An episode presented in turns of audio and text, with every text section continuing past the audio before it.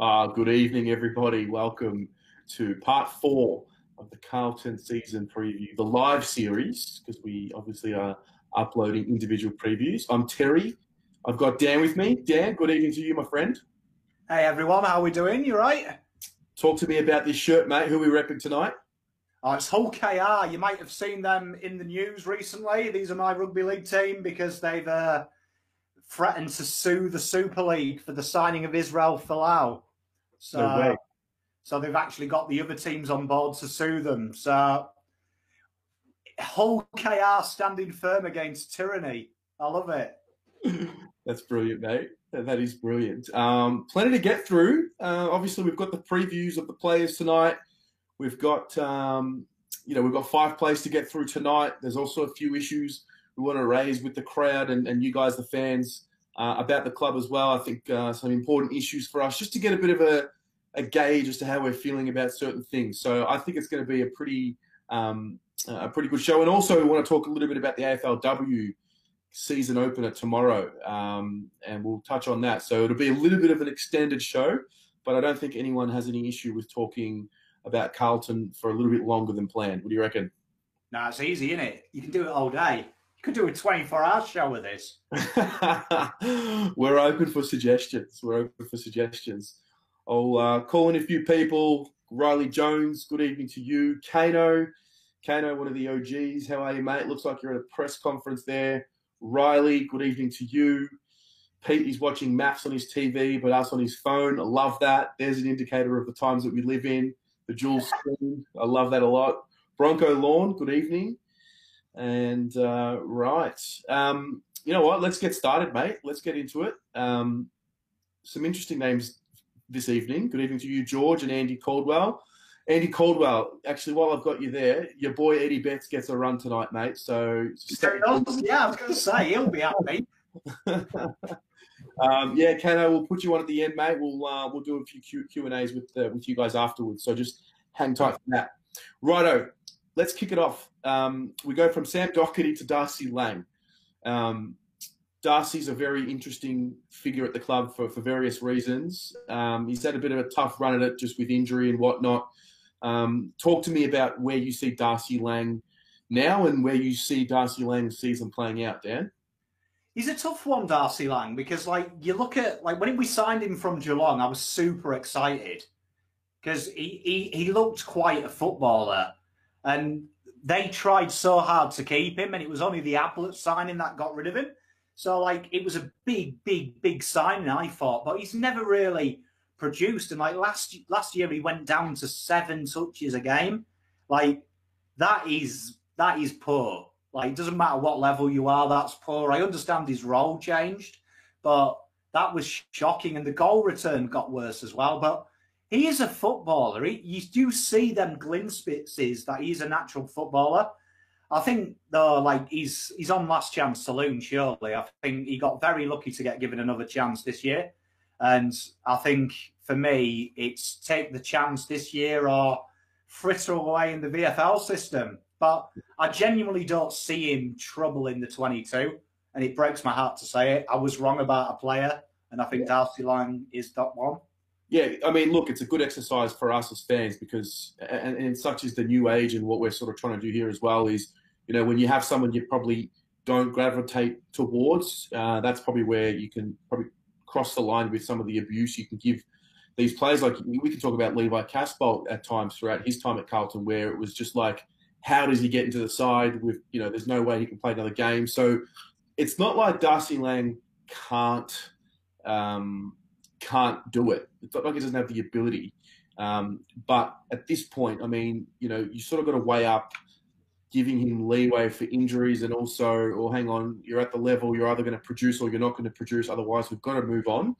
Um, so look, he gets a fresh crack at it. He's obviously done the full preseason. I think, I genuinely think that this will be the best that we see of Darcy Lang. First of all, because he's got no choice but to perform better than what he has, and secondly, um, you know, it's it's potentially his last crack at it. And and and, and second, thirdly, sorry, it's um, he's got the full preseason, which is something he didn't have in the previous two seasons with us. So that gives him a chance. Uh, he could be a depth player for us in the VFL. Um, one thing he does do well, uh, focusing on the positives, he, he, he, does bring that tackle pressure. We saw, you know, he had a pretty good game against St Kilda in terms of that forward pressure role and that multiple effort highlight of his. But what where what is he going to do to break into this side? Firstly to you, Dan, and secondly to you at home. What does he actually have to do? I, think he's got a hope for injuries. Really, I mean, I think there's so many people ahead of him that I'd put ahead of him if he's playing his traditional position on the pocket or the flank. I just think he's got to hope Connors doesn't get up. He's got to hope, you know, things like that, and hope injuries, and or he's got to absolutely tear it up on the VFL and really bang down that door. I just can't. I think he's had. Me personally, I've got a big fan, big fan of him, but I think what I've seen at Cowan, he's got to got to really maximise his disposal and he's got to maximise his shots. Like you look at his goals to behinds, it's almost 50-50. Like there's a lot of games last year, he had one goal, three behinds. Like that's scary. He had the opportunities, but he hasn't kicked more than two goals for like over a year.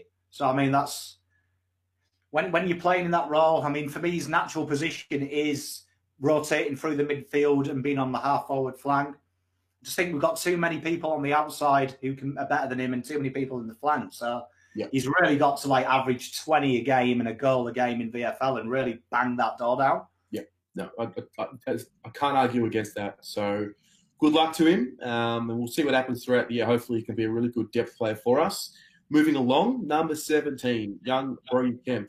Now, obviously, we don't have much to talk about because we know his situation with the injury and um, for a lot of us uh, who have never seen him before, I'm going to turn to you, Dan, because you um, you you you called him very early in the in the year. You spoke not not that we were going to draft him necessarily, but that he, he was definitely one of the options. Uh, you did speak about him. So, what drew you to to um, to Brody Kemp, and, and what could he bring? You know, maybe 2021 and beyond. Well, I think anyone who rates elite playing at full forward on on the ball and a key position down the back is someone that just takes your eye. The fact that he rates elite in the stats for all three departments, that's very rare to do too. Um, so, like for me, that stood out. But the fact that the guy's colossal for his size and his age, like he looks like a man. Like if you, everyone said that to me when they've seen him at training, he already looks like a man. Which you think in a year's time, all he's going to be doing at the moment is training and doing body work. Imagine how big the guy is. Look how big Sam Walsh has gone in a year. This guy is athletic just to look at. He's already got them marks. So for me, the guy can kick goals, he accumulates possessions, he can tackle. He's one of them few players we talk about that you always get one in a draft who year one can play on the ball. And Brody Kemp's that. Like he's a really? phenomenal. He, I'd be happy with him on the ball if he's knee permitted round one that early. He's that he's that big. He's that big and that strong. Yeah. The thing I like about his situation is, you know, he's got, I mean, you know, touch wood, Doc's healthy, and he's gone through two bouts of, of a knee reconstruction rehabilitation. Um, who better to learn off than Sam Docherty, who's going to be at the club, obviously club captain, accessible at any time. Uh, so I think he's going to be holding good stead. It's really just a, a, a really early test in his career of his character and his application off the field. And again, I don't know much about him because I haven't watched him, but just putting those pieces together and putting together what I've seen at the club, um, it's gonna. It's sort of like, um, do you remember when Blake Griffin got drafted to the NBA and yeah. his entire first season because he had he had a knee injury, I think, and he ended up winning Rookie of the Year the following year, even though he was drafted the year before. I see similarities between that because of the size of Brody Kemp, like you said, he could play round one if he if he was fit because he's big enough and he's talented enough. So we could have a real long term gem on our hands, and it's something that we haven't really afforded ourselves to do because we've needed to get talent in fast. Whereas this is a bit of a, a change up where we've we've drafted for the future. So I like it. Oh, I mean, you've got to remember if we had this conversation this time last year, who was pick number one, everyone was saying Kemp. He was head and shoulders above Rowell. He was head and shoulders above Anderson. He was the pick one by a long, long way. And the fact that he still made the top 10 picks with a year out, he on the day of the draft, he was scheduled to go sixth. pick. That's what all the experts had. Shows you how quality he is as a footballer. But like for me, all the signs are good. This surgery was a success. There was no feedback like, say, Setterfield had some complications with his ACL at a young age. This guy's got clean bill of health. He never had any injuries before. Setterfield always had lower in- injuries, 16, 17. This guy's got a clean bill of health. So, I mean, touch wood quickly, but he should be. He, he, all signs say that he'll make a return. So I, I hope we do what we did with King, St Kilda did with King, really put him on the back burner. He was ready to play around 16, King was. They kept him away, played him in the VFL, gave him limited minutes, and just build him up for 2021 and release the beast round one. Yeah. Because effectively we got two first round picks. And then when Rowell gets bored of Gold Coast and trades to us, effectively we could have three pick ones in our club. Just so, the collection. yeah, just to keep collecting. But I mean, for me, yeah, Kemp would have been number one without that ACL, without a doubt. Yeah. Excuse me. I like the um, the notion Joe O'Halloran put it out here. So you got Kemp, Cripps, Walsh. You add Setterfield there. There's a tall, talented midfield for the future right there. So something to keep an eye out. Um, yeah, I think the beauty in having Sam Philp is that we not we're not going to be worried too much about missing out on a first round pick. Um, so Brody can just go ahead and and uh, and go about his business without any expectation or any pressure. And I think the club have done a really good job in just not entertaining the fact that he'll play this year, just so we don't have anything to to worry about there. Um, and neither does Brody. So good luck to him for that. Oh, potentially, you think about it. Cripps, Kemp, Walsh, Philp, Ramsey. That could be the Kerr Judd combination of the West Coast. Do you know what I mean? It, it could be like that. Do you know what I mean? Cousins, Kerr, could be talked about like that in a decade's time that we've seen a young core group of midfielders that dominate for a decade. Uh, you could tell we're nearing the season when you hear comments. yeah, I've gone from being really realistic to saying outlandish statements. Jordan Cousins and Kerr, I love it. All right, moving on. Uh, number 18, the excitement doesn't really drop off there. Sam Walsh. Um, I'm almost bored. Not bored, but like I almost feel like when I did the preview for Sam Walsh, I felt like I just it was really just stock standard. And what what else can you say about him that hasn't been said? I mean, I, I, this this guy is 2022 Brownlow medalist, guaranteed. Take it to the bank now. Call Sportsbet, ask for odds, slam it on, guaranteed. This guy's all class. I mean, I saw him have that six pack photo the other day. Wow, I mean, this kid's got it all. I mean, you can't teach football now, and he had it from day one. Not many players go round one from the TAC and equal what they did at juniors. This guy did it in a team that was bottom four. So as we get better, the talent gets better. He's going to be lethal. I mean, he's already, you, you can't argue with this. You'd say he's already top three at the club in skill. Absolutely. I think, if anything, he's probably, and um, Lance McGovern spoke about this in his vlog yesterday uh, about, and you know, it was a bit of you know satire, but there was there was a good point in there. The way he's throwing his body into dangerous situations, it's almost a little bit like Joel Selwood, dare I say it. Um, and you look at the game that he plays. Given the, the comments, a lot of the comments that we made about him last year was were, were pertaining to how he was so lightly framed, but still played a contested game so can you imagine when he actually adds the the um, the thickness in his body needed to play that contested game because he's already very hard to tackle as it is, and you, you sort of I sort of wonder is that through natural strength or is that just willpower to get out of a contest? And you know if we're going to see him do even if he just replicates what he did in 2019 and doesn't go any further than that, that's good enough for me. He's he's so early in his career Oh, 100%. I mean, I think one thing that excited me was round 16. He really, really started to add that goal kick into his game. We saw he increased his amount of shots at goal. There was a lot of times before then. My criticism was him of him was he was trying to do the team thing, and I just wanted him to be selfish. Just wanted him to be selfish. And when he kept running into 50, have a go. who knows what happens? Round 16, you saw him add that to his game. To me, he is the only candidate at Carlton that I can imagine having danger dusty numbers 30 touches a game, a goal a game. That type of player. He's got all that. He's defensively sound, he's attacking sound, adds goals there. This guy could be dominant. Like, I think Joel Selwood's cutting him short. I see him as a game breaker. He's a lot better than Joel Selwood. Plus, he's he's likable, isn't he? Joel Selwood's not. You wouldn't invite him to your wedding. Sam Walsh would be top of your list. so, like, for me, yeah, I think I think Walsh will be, and I think he'll overtake Cripps in the fans' hearts in the next two years. I think he will be the one we talk about. That'd be that'd be huge. That'd be huge for us. Kano's written down a call, and you know we've spoken about it as well. Kano thinks he'll be all Australian in 2020. How? I like someone else putting their ass on the line for a while. so that's good. Welcome, Kano. in all seriousness, though, can he make the All Australian team? Don't see why not. I mean, if Carlton very, finished... very hard as a midfielder, obviously, you'd need to be pretty much top six in the league as a midfielder, right?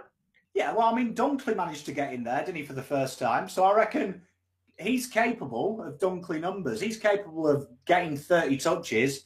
And if he, say, adds 25 goals to that, Carlton finish top 14, I would say there's a great argument to have whichever midfielder has broke out, which you'd imagine Walsh would be, because mm-hmm. Cripper always does it. Mm-hmm. I reckon, yeah, I, I, reckon that's a good shout. I reckon he's got an outside chance of doing it.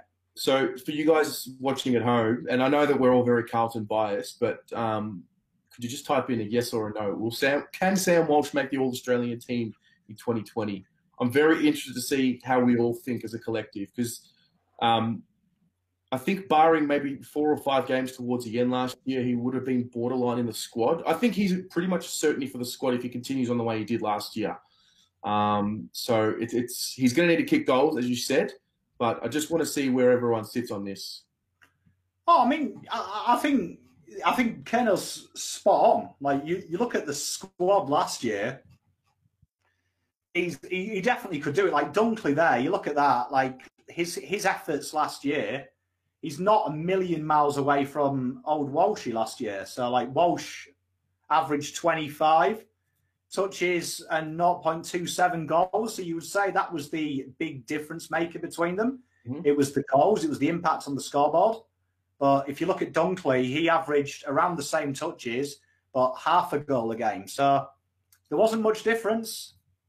More meters run, and just pressure I think also just for an exclusive for Carlton fans watching this or anyone watching this, um, Sam Walsh has five percent ownership in Supercoach at the time of this video right now. I think that is madness because I think he'll add the goals this year. I think he'll add the running power this year, and I think he'll he'll just continue on where he where he left off. Um, I don't see him getting any worse. I really don't.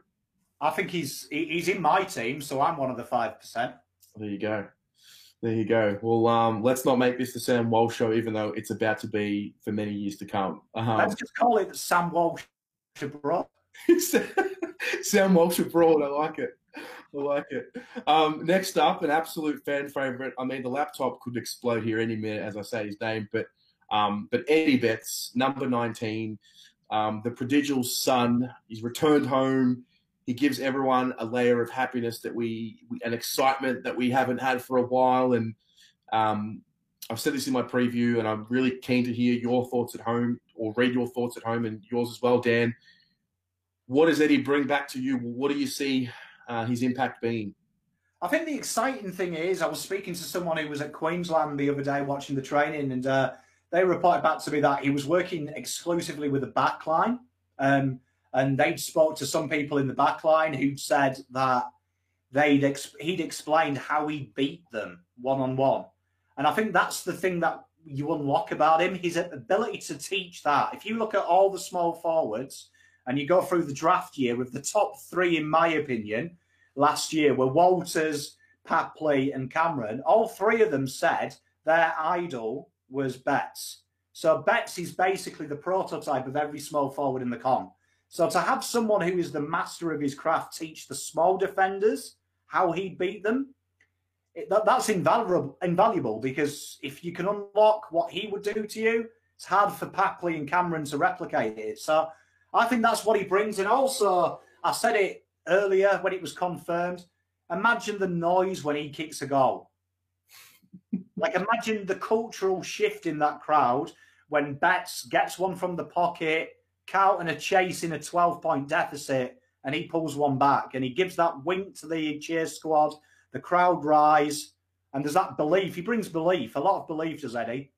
I think also, first of all, I agree. I think also I was talking to a, a Brisbane Lions supporter yesterday, and he was saying something Eddie does that not many teams have is he kicks goals where you just wouldn't get them any other way. He's, he's able to create something out of nothing, like you mentioned, those magical moments. And how many times last year, even in those close games, we, we were just struggling to get a goal just because we're bombing it forward, you know, bringing it to ground, we're getting all the momentum, but we just couldn't find a way to just find a goal.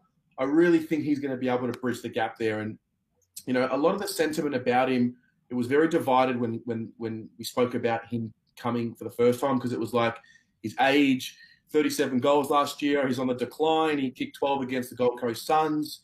Um, I mean, for me, just watching him at training, if he has 11 possessions in the game and kicks two to three goals, um, I, have seen what he can do at groundwork. It's not going away. He's never going to lose that.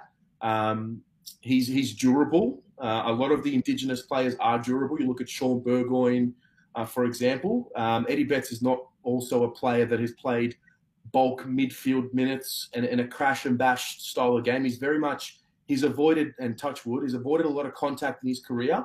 Just such is the nature of how he plays the game. He's very evasive, and for me, 25 goals. Let's take all right. Let's let's let's let you all have the the Gold Coast 12 goals argument. That'll take him to 25 goals. If we get 25 goals from Eddie Betts this year, that's a huge win on the field. Oh, 100%. I mean, that's, I mean, that's one thing as well you've said. Groundwork is something last year when the ball hit the deck, we were horrific at. You look at the top teams, Richmond, West Coast, that's something they're masters of. Masters of. And you've got to remember as well that Eddie and McGovern, we covered it last week about McGovern. They do have history together as they traditionally have good years. Um, for me, that's something that's exciting. It's something that the, we've got a lot of young small forwards, and you've got the master of his craft to learn off. And I thought here what Scott says. He has. That, that's what changed my opinion. I saw the hope he brought. And when I spoke to the players at the BNF, they all spoke that same way. They were excited about Eddie coming. So for me, I think he's I think he's going to be immeasurable what he can do for this club. Yeah, we, we oftentimes do get caught up in what we can see, stats, numbers, and whatnot. Um, if you haven't gone down to an open training session yet and you're watching, I strongly, strongly, actually, even better, there's a practice game next Thursday against Collingwood. If you haven't been to any open training sessions, go there and watch what happens when Eddie touches the ball. It, it's it's on a lower level, like when Chris Judd came to the club and when he touched the ball, the crowd all started cheering. It's sort of like on a level of that. It's phenomenal. And, you know, 80,000, 85,000 at the MCG. Can you imagine him kicking the first two goals of the game against Richmond? Just, you know, running up to the cheese squad, giving Nick a hug, you know? Oh, that that I can see that, and I can see that he's he's got that energy that is kind of infectious with the players as well. You see how he interacts with them at training, There's smiles, there's laughs, there's silly handshakes, there's silly dances. You can see that there's that kind of energy where it's a positive energy. It's not we're training, oh God, it's like enjoy it. You can see he loves the game. And that's only going to benefit young players as well, that they're going to see the love he has as a footballer. That's a good one there. That's a good one there. The, the joy for the game. A guy like Jack Martin needs to enjoy the game. A guy like Levi Casboult, who just they just released a video of him talking about how he needed to find a way to start enjoying his footy before it ends. Uh, you know, have the joy for the game. And when you're in a form slump, it's very hard to smile and enjoy the game. And you're right, Eddie's going to bring that. Eddie's going to bring a lot of energy for us, and and I, I can't wait. I, I'm, it's going to be like going back in time and and becoming a little kid again. It, it's definitely going to be like going back in time. Yeah. okay, number twenty, Lockie Plowman the um, the man, the I was wrong, Lockie Plowman. Um, third in the BNF, ate my words like the little um, like the with my tail in between the legs, eating the humble pie that I was. Um, but he had a pretty good year. And again, I spoke about this in my preview. You just don't know. I mean, we, we have opinions on players and what we think we see, whether you're at the game or watching on TV, but it's so hard to know what role a player plays. And he was the prime example. It's probably something that I'll learn in 2020 is you just don't know what role a player is playing and how appreciated they are on the inside. And that's what really matters. So what do you think about Lockie Plowman? How do we how do we maneuver him this year? I absolutely adore Lockie. So I mean, he's he, he just he, he's he's hard working endeavour, and it's something you see in his numbers as well. It's progressively, steadily got better. So you can see that there's obviously application. And I thought what Ed, when we were there and uh, Cripps said, it's no surprise in anyone in the dressing room. He's top three because he's always doing the things that the numbers don't tell you off the ball as well. And I think that's it. I mean, like, I remember when we did the Brisbane preview, we said that Lockie Plowman was going to take Cameron, and a few people were like, that's madness. And he absolutely destroyed him. And, and then the week later, he did it against Walters, who was in inspired form as well. It, he's just got that ability. So, like, for me, I think he's everything you need in the back line. You need that person it reminds me a lot like Dylan Grimes before Rance got injured. It, it doesn't surprise anyone that he's good, and it will do when there's a big injury and he's asked to do the main job and he kills it. People start to take notice. He reminds me a lot, though, like Dylan Grimes. Yeah, he's very good. good. No one gives him respect, but the minute you need him, he comes across and does it. So, and I think that's what will happen. I think that will probably happen at some point in his career. Weitering or Jones will go down Pezza, I mean, Plowman has to go and do it, and suddenly we're just all like, God, this guy's good. Here's an incredible stat here. Dane, thank you for sharing this. Goals against small defenders in 2019. Tom Stewart, 21. Shannon Hurn, 22. Lockie Plowman, 24. There you go. The top two of those guys made All Australian. Um, the versatility in the way that he can play on talls and smalls is, is great. Um, I think I think where the Yanks came from was because 2017 he showed really good signs. It was a really good year for him. He had this attacking side to his game, and we lost that a little bit in 2018. Obviously, we lost Doc last year. We lost it. We didn't really see much of it as well until maybe the second half of the year. Um, and that's the one thing I want to try and unlock with him this year. So Doc's back very much allows everyone to just relax and play their natural game. And I, Lockie Plowman for me is an attacking defender. I know he can play a one-on-one role and he can play on the talls and the smalls, but he likes to you get on that peg and he likes to try and pinpoint a kick. And I think if we're set up well, which I think we will be a lot more better this year because of Doc being there and, and Simo and the like, um, I really expect to and, and hope, I should say, to see a lot more of that attacking side of Lockie Plowman's game. We can because uh, we're going to want to attack from defence. Obviously, a lot of teams want to have that. So I'm looking forward to maybe that's where we unlock Lockie Plowman. Oh, 100%. I think that's something he's, he attacks the ball, not the man. Mm. And I think one of his skills is I rewatched the Brisbane game recently when he when he was against Cameron, and he has a great habit of making the forward follow him, mm-hmm. not the defender follow the forward. So for me, I think that that is a huge, huge benefit. He makes the forward play his game, play within his strengths, and if he can unlock someone like Charlie Cameron, who in my opinion is one of the better small forwards, no one really comes across that difficult for him. Like if you can unlock Cameron, you can unlock anyone. So yeah, Plowman for me underrated. I, I think though people should get off your back about getting angry about Plowman because statistically, after you punch the desk, he got twenty percent better. So really, you maybe you maybe motivated him. He must have been watching. He must have been. On the explanation. No, I, I, love nothing more than when you think a player's done and you write them off and they come and prove you wrong. I think we all want it. I mean, I think everyone was happy when Levi Casboult smashed the competition in that patch last year. Oh, you've got to be. I mean, if we're wrong about players, it's good for the club, isn't it? All we want to do is watch wins. It's as simple as that. Like, I will be the happiest guy when we've both said we don't think Lang will make it, if round two he comes in, averages 22 for the rest of the year, and kicks 18, I'll, I'll be overjoyed to see Lang's an AFL footballer. Yeah. Well, uh, the punch, the punches to the desk, they're going to be a thing of the past. So if you were watching early on in the Blue Broad uh, in, in the history of blue abroad than uh, you were lucky to see. I mean, unless we go like two and nine this year, uh, I mean, then we're going to see like I'm going to like be throwing chairs at myself. But anyway, I was say, record this conversation. If we're zero and ten at the bye, you wait. You just, no, you just know it's coming. we'll, we'll, replay this back when was if if that ever happens again. Bloody hell. Um, okay, so there's the five. George, we're not going to go to Jack Martin just yet. He'll be in the next show, so stay tuned for that. But a few other issues that we should talk about um, that have happened this year. Let's start. Let's start a real positive. Let's start with the girls. Um, tomorrow they make. Uh, well, the season begins. They're playing Richmond at Ikon Park at 7:45. Again, this is a new journey for me. I haven't watched much of them. I watched, I watched a few of their finals last year. Um, the teams have been announced. Joanne Doonan makes her debut, which is a which is massive. We're talking about a you know, not only a, you know a pioneer in, in women's sport, but obviously she's she's come from a different code in Ireland. She makes her debut tomorrow. Um, great story, and you know, how are we going to go? What, what's Richmond like? Oh, I mean, Richmond, they're, they're not the strength of the men's team. They are a very, very, very, very, very, very strong team, though. I suspect, though, that the Carlton girls win that by six, would be my prediction if I was a betting man. Yep. Um, but no, no, it's a strong team, a strong team picked.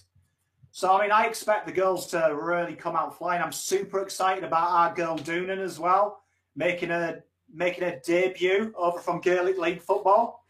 So really exciting times. I think the the girls will cruise through the conference. Um, it's Adelaide is the if Adelaide for me are a lot better than any other side in that comp. So it's when you get to the finals and you play Adelaide, that's where the questions will be asked. But I expect the girls to to really fly through the uh, conference. Yeah. No. Well, good luck to them. Again, if you if you're um, if you haven't watched the AFLW, just give it a crack tomorrow. If you don't want to watch it, don't watch it.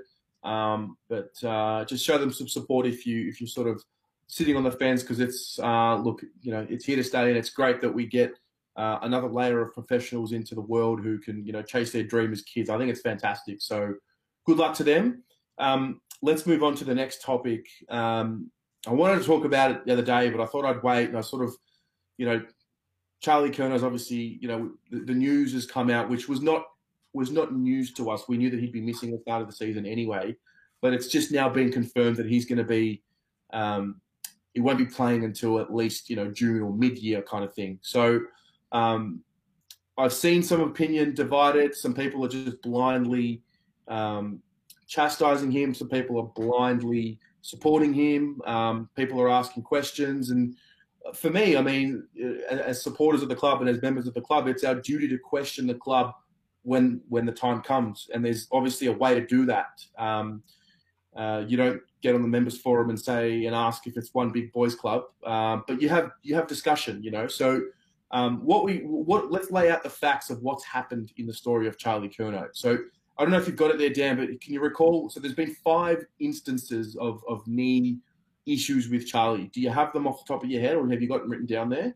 I have got them written down somewhere. Give me five seconds. Yeah. So basically, let's let's go from the very beginning um, of what this you know this chapter in the Charlie Curnow story is, uh, and see what's happened. I mean, is there something that could have been prevented? Is there something that's preventing him from playing? That's not just you know horrible luck. Um, have the club done everything they could have done in you know sending the message to the fans in the right way. Um, I think it was I think it was round 18, uh, 2018 or something like that when he did the first had the first knee issue.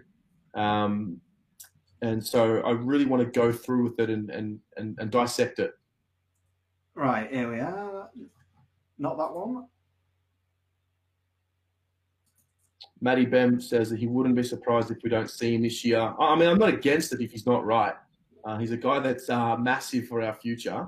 Um, it's just, you know, when you when, when when someone with so much talent is not playing, it's very frustrating for the fans. And you know, when you talk about a forward line that doesn't have Harry ready, Mitch McGovern's not doing match team just yet. We don't know if there's injury. We don't know if there's um, just a management issue going on. It, it can be frustrating, and to sort of um, to see Charlie just it just seems to never end with this knee issue. Yeah, so we've got round 23. He had a low lower leg injury 2018 against Adelaide, round two against Port in 2019. Yeah. Round 14 2019. Then September he had the NBA the NBA uh, the basketball type injury. And then November he had the tile staircase. So November was the tile staircase. So let's let's go there because we didn't really get a lot of information. I remember the NBA, the, basketball happened, and Tiggy talked about he was fine with it. They were playing a casual game of basketball. They wanted him to test it out and see how it was. Obviously, the kneecaps come out. Um, that's what they said. The kneecap had come out. Then is when the tiles happened. So he's and, and this is not this is not innuendo. The club have said he was walking upstairs and slipped on tiles. Right? For me, that's a flag. Like, what is that? I've got to say, it's like it's the curious case of ridiculous events, isn't it? Because yeah, I mean, there's a lot of people saying they've never seen a tiled staircase. I've got to say, I'm quite cultured. I've only ever seen it in 32 AD Rome. So, but then again, I, I come from a very poor state in England. So, I mean, it could be commonplace. But I mean, for me, it seems to be very, very unfortunate. And a lot of them seem to be like, particularly three in six months. Two of them, you've got to say, they've got to be quite avoidable. Like, it's horrific luck if it's true. But where I stand with Charlie is he makes a lot of mistakes like a larrikin does. You remember the pre-draft? He went out on the beers, refused a breath test. It made him slip down the draft. It seems to repeat himself a lot. And I do think, and you can agree with me or not agree with me, but drinking when you're injured, you shouldn't do it, but you shouldn't do it on Facebook and social media. And for me, my issue is is they uploaded the pictures, they all got screenshotted, and then 10 days, 10 hours later, they deleted them all, which to me is proof they know they've done wrong. You wouldn't delete something if you uh, if you would stand by it. And my question is, is JSOS, and I agree with the article on this, JSOS and BSOS were injured but ret- returned to training the next day and they had a drink and got fined. Why isn't Charlie? Because Charlie didn't turn up to training. It's been confirmed by the club. He went, why he wasn't at the BNF is because he went and got a leg scan himself to try and hide it from the club. He didn't declare it to the club until he went to that scan. So to me, that's that that's worse for me. That's worse. That's where I draw the line. But for me, where I stand personally, eight hundred thousand a year, you can lay off basketball and drinking for nine months. Surely, women do it all the time when they're pregnant. So why can't you do it for eight hundred k? So that so let's let's let's talk about that. So he got the four year extension in 2018 after he had a pretty good start to the season, and we locked him away. You know, he's our future, and I think what's happened now, for me anyway, we've got expectation on this kid of him being one of the great players because we know the talent that he has. He's 23, I think 22 or 23 now. 23, yeah, all of a sudden, when you have the hype surrounding you because of what you've earned, because you you played well, you got your extension, um, all of a sudden there's an ex- expectation of you performing. And Emilio makes the point here. Is Charlie as relentless in his rehab like Doc was? And that's where he has his doubt. And and for me, look, Charlie doesn't need to speak to media; he doesn't need to. But where is the? And maybe this is a Carlton media thing, maybe this is a player preference thing, but where's the message from Charlie directly? Hey guys, this is what's happening. This is where I'm at in my rehab. Um, I'm, I'm just I'm so upset. I'm disappointed. I can't wait to get back out there. Just, I mean, you know, you can talk about damage control. There hasn't even been that. And you know, there's some comments here about how this injury was always a serious injury, and it was a seven-month recovery, and he's torn ligaments and whatnot. No worries. Why are we the club that are doing like the Adelaide Crows? They talk about a two-week hammy, it ends up being a six-week hammy. Can we stop that? Don't you want to like? That's what I love about Ken Hinkley, for example. He'll just say it as it is. He's injured. He's not playing. He's not ready for three months. Won't see him why are we why are we trying to just manage the um, the furor? Because it looks silly. Oh, I'm with you. I mean, for me, the where I stand on it is personally, I'm disappointed. These things happen, though. I understand they happen. Yeah. But to me, my concern is I I can't vouch for him. He might be the hardest trainer in the world. Yeah. But I understand why people are upset. And for me, my message would be to Carlton fans you can't blindly stick up for him because if this was your kid and all the evidence suggests he was drinking and not taking it serious, because we can only go on what we know, and social media is a horrible place, but he does put up pictures of him drinking all the time yeah. a bit too much. So to me, there's the problem I have is he's not making himself look in the best light and he's relying on everyone to have his back because we love Charlie. And I'm Charlie's biggest fan. I love Charlie. 2018, the only good thing was his little cheeky smile when he kicked a goal. But the problem is, is NBA players have got a little bit of intelligence. They they don't go out to strip clubs and record it. They get busted because they're at the strip club because a fan's done it. My issue is, is Charlie posts pictures of him pulling a silly face with a bottle of wine and a beer in his mouth. And he's going to get hate. You are going to get hate. So I, I, want him to have a life. I just want him to not let us know about the life.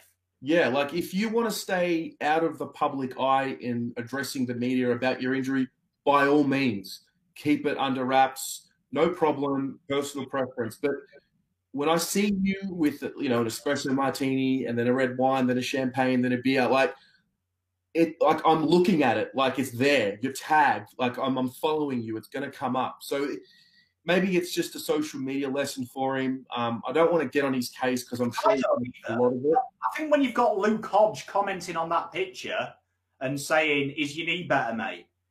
Like, there's your problem. Yeah, they're questioning it. Where if you go through Doc, and I went through it the other day when he was in rehab, he's like on a tr- he's like on a rowing machine and saying can't wait to get back at it.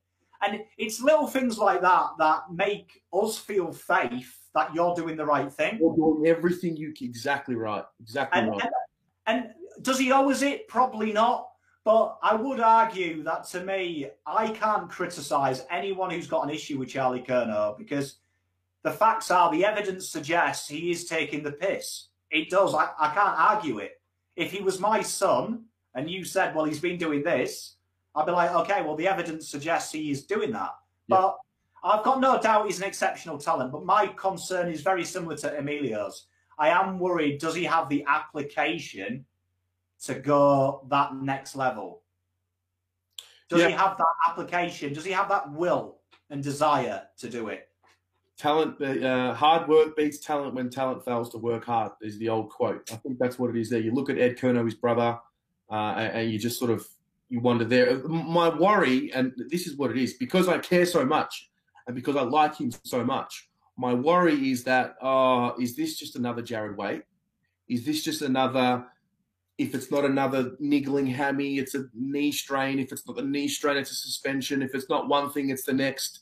It just sort of kept, and it's like yeah, we'll get 178 games out of Charlie, and you know there'll be 12 of them where he played half the game because he was he had a niggle. It's just you know I look at Tom Williamson's article from the club yesterday, and he spoke about how he came home from Europe three weeks early because he knows that he needs to make the sacrifice because he has to break into the side this year. And you know I see that, and I'm like, am I getting that from Charlie as well? And because there's no media coming up about him, there's no update from him it just allows the um, you know does, the yeah. to kick in.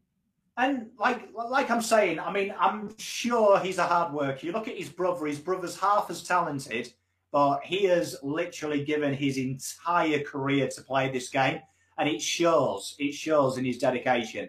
So the cut from the same cloth. There's no reason why Charlie's not like that, and we just don't know. I'm just saying, for me, my opinion, based on the evidence I have seen, is that it, it, it's not there. But I, I hope it is, and I hope he proves us wrong. I, I hope I see a different Charlie. It could just be like I've just seen Scott. Picture says a thousand words, and he's right.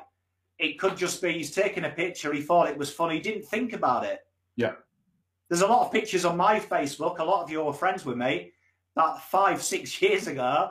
That wow, bad, bad, bad picture. But like it doesn't paint who I am, but it's a bad picture. So like for me, it could just be one of them things. I would just like to see the club get hold of him with social media and say, look, come on, maybe don't post it. And for me, when a player deletes it, that says they know it's wrong. 100%. hundred percent. If you're deleting something, it means you you're, you don't want people to see it. And if it's deleted after you've already posted it, it means you've had to think about it and you've realised this shouldn't be on there. Well, I mean, and David Teague's exact words. He he had two drinks at the wedding. He did not have two drinks at that wedding. I mean, eh, unless it's like you know, I was watching police camera action the other day, and there was a New Zealand fella that drank a whole bottle of whiskey and thought the one bottle rule was a bottle of whiskey. So maybe it was like two bottles of drink. Anyway, it is what it is. I don't want to get too, you know, negative on him, but I do want to hold him to account, and I want, I want there to be some sort of a forum where we can discuss things that are, you know, making us have a little bit of angst because you know he's 23 years old. He's nowhere near where Nat Fyfe was at 23, and this is the type of talent that we think we have with Charlie, and this is the type of talent that we pay him to play football to perform at that level. So um, yeah, I think Baldy hits it on the head, and I think that's the difference between him and Ed Curnow. Charlie's yeah. always been pumped up by people like Dermy, always been pumped up. Where Ed, Ed is exactly like Plowman, just does his job, does his job. No one thanks him, and that's probably where the hunger comes from. But I'm sure you might see like Daisy Thomas. If you remember Daisy Thomas, start of his career at Collingwood, he he was all talent, not application, and then eventually he just something twigged, something twigged. So hopefully Charlie gets over it, smashes it. Yeah, come back, kick your 50 goals in 2021, shut us all up, and and carry on from there. But again, that that's easier said than done. So let's move on. Um, we also had Nick Austin, who came on board, came on board um, as our list manager. So after all the after the carry on about Sauce leaving and all that, we now have a list new list manager.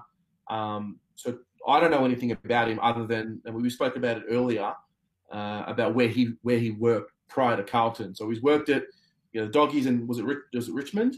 But dog, yeah, the doggies, Richmond, and Port. He's uh, been the recruitment guy there as well at Port. Right. So again, we're just sort of trying to pick out things that sound good for Carlton because he's worked at the doggies. But you made a good point before the show in that he, he's come in, worked in with lists that already had the young talent, and he's just filled the gaps on the outside. Yeah, I mean that's something that the, he's, he's, he's like kind of like the opposite of Sauce. Sauce is good at getting the young talent there. The question mark in his career is can he bring in established names and mature players to complement that?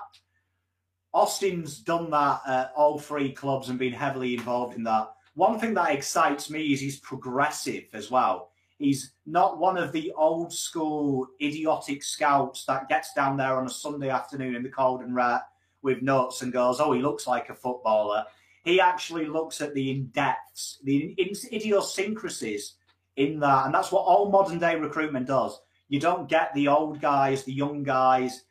We've sat in the cold. That they're all with laptops, and if you go to the TAC, a lot of the big clubs now they've got massive laptops there, and there's nerds there calculating the game, feeding back to the guys with the eyes.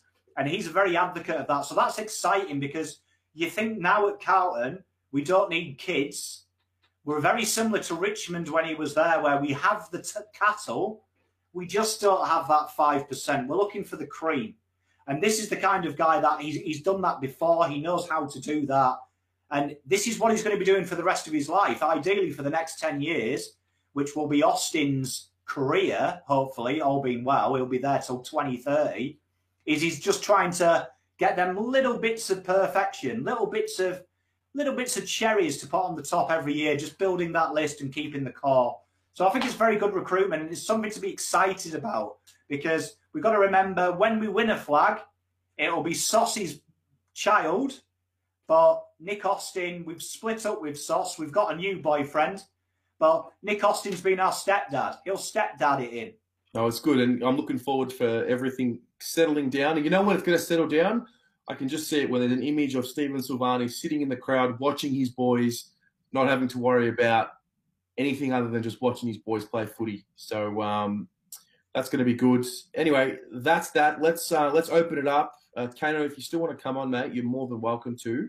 Um, otherwise, we'll uh, we'll end it there, maybe for a few minutes. If anyone has any other just random questions, we can we can fire them out now. Um, I'll answer Emilio's question. Nat Fyfe wouldn't post him going out having drinks on Insta.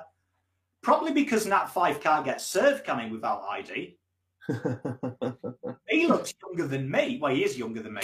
But he, he looks younger than my son. He's a young kid, isn't he? He looks young. Little baby faced assassin. He has, yeah. I, I wouldn't tell him that, though. He's a big boy. yeah. All right. I'll, I'll drop you out so I can get Kano in. Um, and we'll go from there. Thank you so much. Have a good night. And chat Cheers, guys. Love you all. What's going on, buddy? No less. How are you? Very good, mate. Very good. You got a new uh, display in the background there. What's happening? Yeah, I've just got my um, 3D Carlton players printed out. They're great. They're great, mate. Talk to me. Yeah. What's happening? What do you? What do you? What did you think of the previews tonight?